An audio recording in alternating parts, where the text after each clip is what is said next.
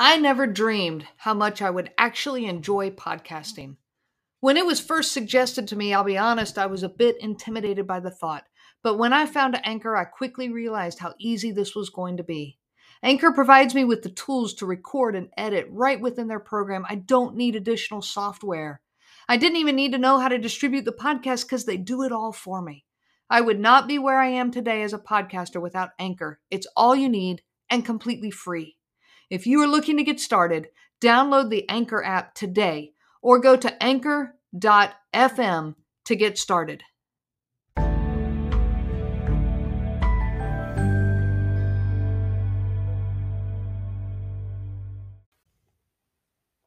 Did you feel like you had the perfect soulmate for you? I remember saying, You're like the male version of me, and I'm the female version of you. We just had so much in common and connected on so many levels. Well, that's because of this thing called mirroring. And it's a weird word to say, mirroring. I had to get used to that before this podcast episode. Mirroring is a manipulative tactic used by covert narcissists to charm you and to catch you as their prey. However, mirroring does play out in several ways in these toxic relationships, and understanding this can certainly help you to make more sense out of this crazy nightmare that you ha- are living or have lived. Mirroring is when one person consciously or unconsciously imitates the gestures, speech, patterns, attitudes, behaviors, uh, beliefs, interest of another person. And it involves both verbal and nonverbal behaviors. You see, at the beginning of a relationship, covert narcissists mirror you. They like what you like, love what you love, want what you want, believe what you believe. They agree with everything you say. They even talk like you talk, using words and phrases that you use. With these instant connections, they just help you to feel safe and secure, to feel cared for, to feel noticed, to feel like you matter in someone's world. And so you let your guard down and you over trust. I'm Renee Swanson, your host of the Covert Narcissism Podcast. Thank you so much for joining me today. I do want to tell you real quick about a special that I am running right now. All individual sessions with me are currently $99 per hour long session. This is a special I'm going to run through some of this holiday season, at least till the end of November. Maybe I'll carry it into December, but you can sign up for as many as you like. And, and to do it, you go to cnglifecoaching.com. Those three, three, first three letters are CNG, like covert narcissism group, lifecoaching.com. Also, if you want a time slot, but none of them line up with your schedule, like on there, please let me know. Let me know by email because I can usually work something else out. And my email is Renee, R E N E E, at cnglifecoaching.com. Now, let's look at some examples of mirroring. You know, I might say to him, you know, I like the outdoors. I like hiking. I like camping. In fact, I did say all this. And and I like being active and, and doing stuff, especially outside. Well, guess what? So did he. Though I later learned that he had not done any of this before we met. I like working out and suddenly they're at the gym and buying fancy workout stuff and and you know pumping weights that they've never done before but you don't know that. I like volunteering at the local animal shelter. Well, it's their favorite thing too. I like classical music and going to the symphony. And they show up with all these classical CDs that they just bought. But no, this is my collection that I've had forever. Even foods, I like chocolate, and all of a sudden it's their absolute favorite religious beliefs, political beliefs, worldviews, hobbies. It doesn't matter. It's amazing. You know, they like all the things we like. They believe all the things we believe. Why? Because they are mirroring you. You see, covert narcissists lack a stable and sustaining sense of identity and self worth. And we've talked about that through this podcast they're constantly looking outside of themselves for their own identity, for their own value. And so when you become their target, then that's where they start getting their sense of identity and their value. And so they take on who you are. Everything that I liked and expressed interest in, it was an automatic fit with him. I heard a lot of, "Hey, me too," or "Wow, that's isn't that crazy?" And and he would then, you know, explain to me how that was something he loved as well. I'll give you a couple of actually very specific ones that I lived that you may not always think about. I, you know, when we started talking more about marriage and, and life together, I wanted more than one child. He's an only child. And and I know a lot of people sometimes do tend to want whatever they grew up with. And I wanted more than one child. From there I was open, but but more than one. Well, he told me, you know, definitely he wanted more than one child. Like I, I get it. I understand he made arguments for that, all of this. And um, you know, that he's he was the only child, like I mentioned, he didn't want that for his own kid. And this after I had said, you know, I wanted more than one child. But when the time came, after our first child was born, well, all of a sudden he backpedaled. He didn't even backpedal. He just said, Well, I didn't want more than one kid. He mm. said that, you know, well, I'm okay with just one child. And now here I am defending that, wait a minute, we agreed we'd have more than one kid. And he's going, well, maybe we don't need any more. And when I addressed it and said, I told you that I do not want only one child before we ever married, and you agreed to that. I told you that this was not going to be debated later. We could debate whether we stop at two or three or whatever, but not at one. So it became an argument and and you know that was just another way that the that the mirroring played out another way it played out is i wanted to stay put. I don't want to move around and i told him this i don't i don't want to move around. I moved around as a kid. I don't want that for our kids.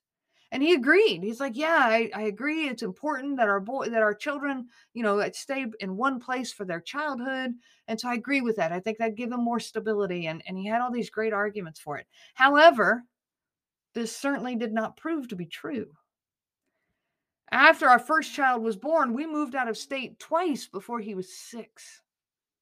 And then I finally I put my foot down and I just refused to move anymore. He tried many times. You know, this job came open here or this job came, and he's still looking and, and exploring. And he would often tell me about some position out of state that he wanted to pursue. But when I reminded him that we talked about this before we ever got married, he then turned it into how I was against his career and holding him back. I held my ground and refused, but he brought the conversation back many times.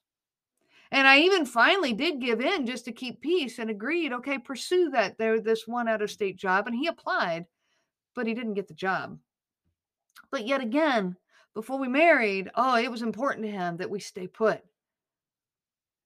You know, my love for classical music was genuine and real. And going to the symphony was something I did regularly before meeting him. Well, he told me numerous times that he was so fond of classical music and the local symphony, yet he expressed no interest in actually going. And in fact, got incredibly jealous and agitated when I went with someone else, a girlfriend. I went, you know, we go to the symphony, and now he's mad because I went. This mirroring, mirror imaging continued through so many aspects of my life with him. However, mirroring does not go in just one direction. We often end up mirroring them. And this is something I've recently come to the realization of. And I'm going to explain it. And it, it plays out in two very different ways with the victim of, of covert narcissism. And I want you to understand it because it can really, truly give you a better understanding of your relationship with this person and who you are today. One way that we mirror them is we agree with them just to keep peace, just to get along. How many times did I keep my mouth shut or even just agree with him, even though I really didn't, because I didn't want his anger. I didn't want, you know, the battle that would come. Their opinions become our opinions just because it's it's just easier to agree with them than not. I had someone tell me once that she had made, you know, a comment to her covert narcissistic husband about being a liberal. Just in conversation, she made a comment about being a liberal, and his response was, "Well, you're not a liberal." So in her head, she thought, "Oh, okay, I guess I'm not a liberal," and she went right along with him and, and agreed with him. We actually end up changing our own thoughts, perspectives, opinions, feelings, everything. I took on his perspectives on so many things because then at least he and I were on the same page. It was the only way I felt like I could be on the same side as my own husband. This played out with our boys. if one of our boys was doing something that truly was not a problem, but my husband saw it as a problem, and and I know that you know he had voiced it enough times. I knew for him it was a problem. It might not have been a problem for me, but it was a problem for him. Well, then I took it on and it became a problem for me too. And I would correct our son and discipline him just to keep his father from doing it. Even though I didn't think he was doing anything wrong, I accepted that it was a problem simply because his father saw it as a problem. So I am mirroring him just to keep peace in my home. And not only that, if if he was around my my husband, I knew I had to be firm enough with the boys to satisfy him, or he would join in and go too far. So I mirrored my covert narcissistic husband in the way I handled our boys. Another way that this played out for me a lot was hobbies or his attempts at hobbies. I so desperately wanted him to be more productive and engaged in life. And I knew that he would he would just enjoy life more if he would get more actively involved in life, whatever that looked like. I didn't care. He needed hobbies. He needed something to do besides all the gaming that he was doing. And I knew that he would get more involved if I did. That had already played out many times. He was so jealous of my time or of me finding happiness in anything that did not involve him that if I got involved, I knew he would try to get involved. And it usually didn't stick. He would stay involved for a while, but then it wouldn't stick. And again, that's the mirroring, the mirroring playing out by he would get involved in my hobbies because, oh, I got to like that too, because he's, again, the, they take on your identity. And so he's trying to mirror me, but it doesn't stick because they don't have any stick in them. They can't, they can't stick with anything. And so it just disappears, you know. I'll give you an example. He liked photography, or he always said he did like everything else in life, he was more in love with the idea of being a photographer than actually doing the work that it takes to get there. He wanted the end result, not the process. So he only kind of sort of played around with photography, which is fine, except that he bragged about how great of a photographer he was and that, you know, I'm, I'm real serious about photography. And and he would really especially look like the real photographer when we were at times that were public, public events like family functions, church events, taekwondo testings, uh, family vacations, like public things. And no doubt we got plenty of pictures, and some were really good. But he talked about it as though he was this professional photographer, and and uh, you know I'm just so invested in all of this. And no, he wasn't. So what did I do? Okay, maybe photography would be a way for him to really get engaged with life. So I took interest in photography to help him, to give him to give him something to do and and give us something that maybe we could do together, something that he liked and hopefully that he would then invest some time and energy into. Did I like photography? No. Did I want to spend my time that way? No. But I took on the hobby to try to help him he told me multiple times, you know, that he needed a hobby, that he needed something to do with his time. And I told him I thought it was a great idea. Well, then, you know, he would even tell me, well, I need your help with this. Ironically, after all the years I'd been trying to help him, you know, and he tells me this. Well, the photography thing didn't stick, of course, because none of it ever does. And I ended up involved with it for a while. And I got better as a photographer, but it's not my hobby. I don't want that hobby. You know, another one is he said he told me one time, "Well, I I want to learn to play the guitar." And I said, "Great. I think you should. I'd love to hear it. You know, go learn to play and and I think it'd be a great idea."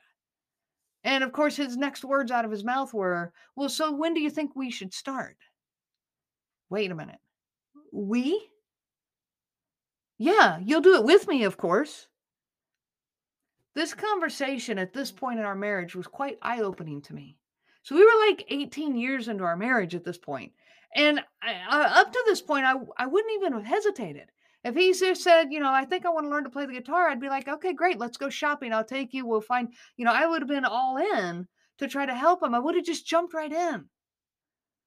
But I, like all the other times, it would have become me learning the guitar and him fizzling out once again. I think I finally reached the point that I realized this. I had taken on so many of his hobbies.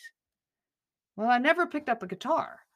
And by this time in our marriage, I was seeing what was going on. My eyes were open, and you don't see it till you do, and then you don't unsee it once you see it. And at that point, I, I didn't even know myself, my own likes and dislikes, my own preferences, my own interests, my own hobbies. But I did know that I did not want to learn to play the guitar. I was very supportive of him learning, but he was going to have to do this one by himself. Did he? No, of course not. Not even one single step.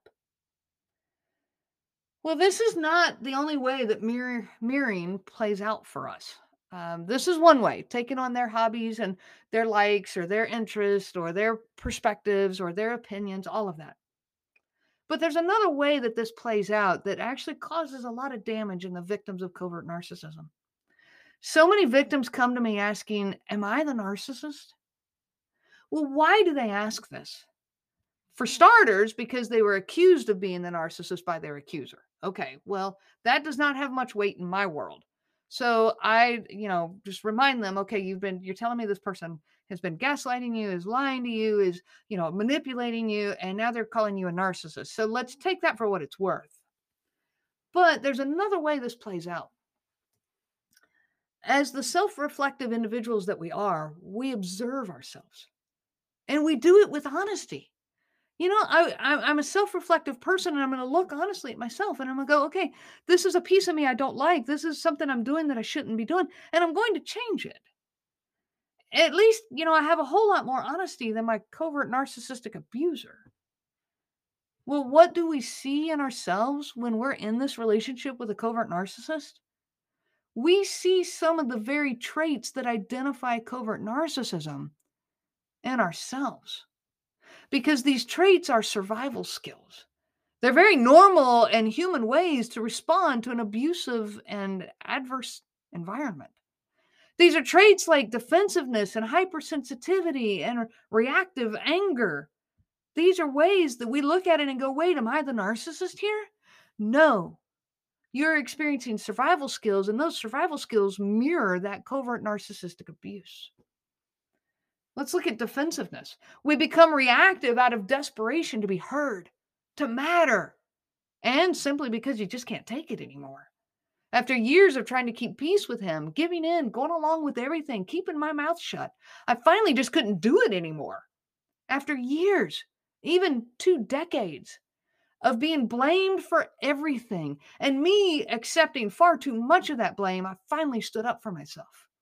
I defended myself because I have accepted so much of the blame over all those years, I was in the habit of blaming myself. So I was internally justifying every word, every action, every thought I had. I was defending myself to myself. And over time, this defensiveness became visible. Not only to him, yes, I'm now defending myself to him. And even though I'm not a defensive person in general, I certainly became this way, but it also was showing up in other relationships too. I was defending myself and justifying myself for things that are perfectly normal human reactions. How about hypersensitivity? Goes hand in hand with this. Because of this is a world of a thousand bee stings, and if you missed that episode, go back and listen to it. A victim of covert narcissistic abuse becomes hypersensitive to all the attacks. What seems to be the smallest of things can set us off. And to those who don't get it, sure, we look hypersensitive. We look like we're easily triggered. But this is because it isn't about that one single thing. Any of these events, moments, attacks, triggers, whatever you want to call them, any single one of them taken out of context is not a big deal. But it isn't a hmm. single one. It's years and decades of daily bee stings. And no doubt, if you were mm-hmm. stung by a thousand bees, your sensitivity to it would definitely be elevated. How about angry outbursts? Covert narcissists, they often have this quiet rage that sits just underneath the surface. I hear from people, well, he never really actually yelled at me. He never cussed at me. He never, you know, raised his voice at me. They show their anger to you and only to you they, you know, they close their eyes so tight or grit their teeth, tighten their lips, or they take these deep breaths with sigh and huff. It's so clear that they're angry, but only you see it. And then you react and they call you the crazy one. See, you're the one that's yelling. You're the one that's being mean and explosive. So, yeah, we see some of these traits and we look at it and go, wait, am I the narcissist here? How about questioning their sense of reality? Yeah, we definitely are questioning their sense of reality because they have a warped sense of reality. But when we're questioning their sense of reality, they turn it into accusing you of gaslighting. Well, when you, you know, you can uh, you can even go so far as to record the conversation with their permission, and they will still tell you that it's wrong, that it didn't happen like that. Okay, yes, we're questioning their sense of reality. How about the silent treatment? You know, some people say, well, isn't gray rocking the same thing as the silent treatment? I've heard that many times. And no, it is not. I do understand the question. Both are a survival skill. In the silent treatment, the motivation is to manipulate you so that they can get their way. Their only interest is themselves, that they win and you lose. What is trying to survive? You know, what are they protecting that's trying to survive? Why are they fighting so hard? It's for their own image, it's for their victory. You, however, you turned to gray rock out of survival. I did. I didn't even know what it was called, but it was what I was doing. But the motivation is different. You don't turn to this so that you can get your way, so that you can win and they lose. Talking to them and connecting with them is truly what you desire. You turn to gray rock to avoid their anger, not to create more of it. What is trying to survive?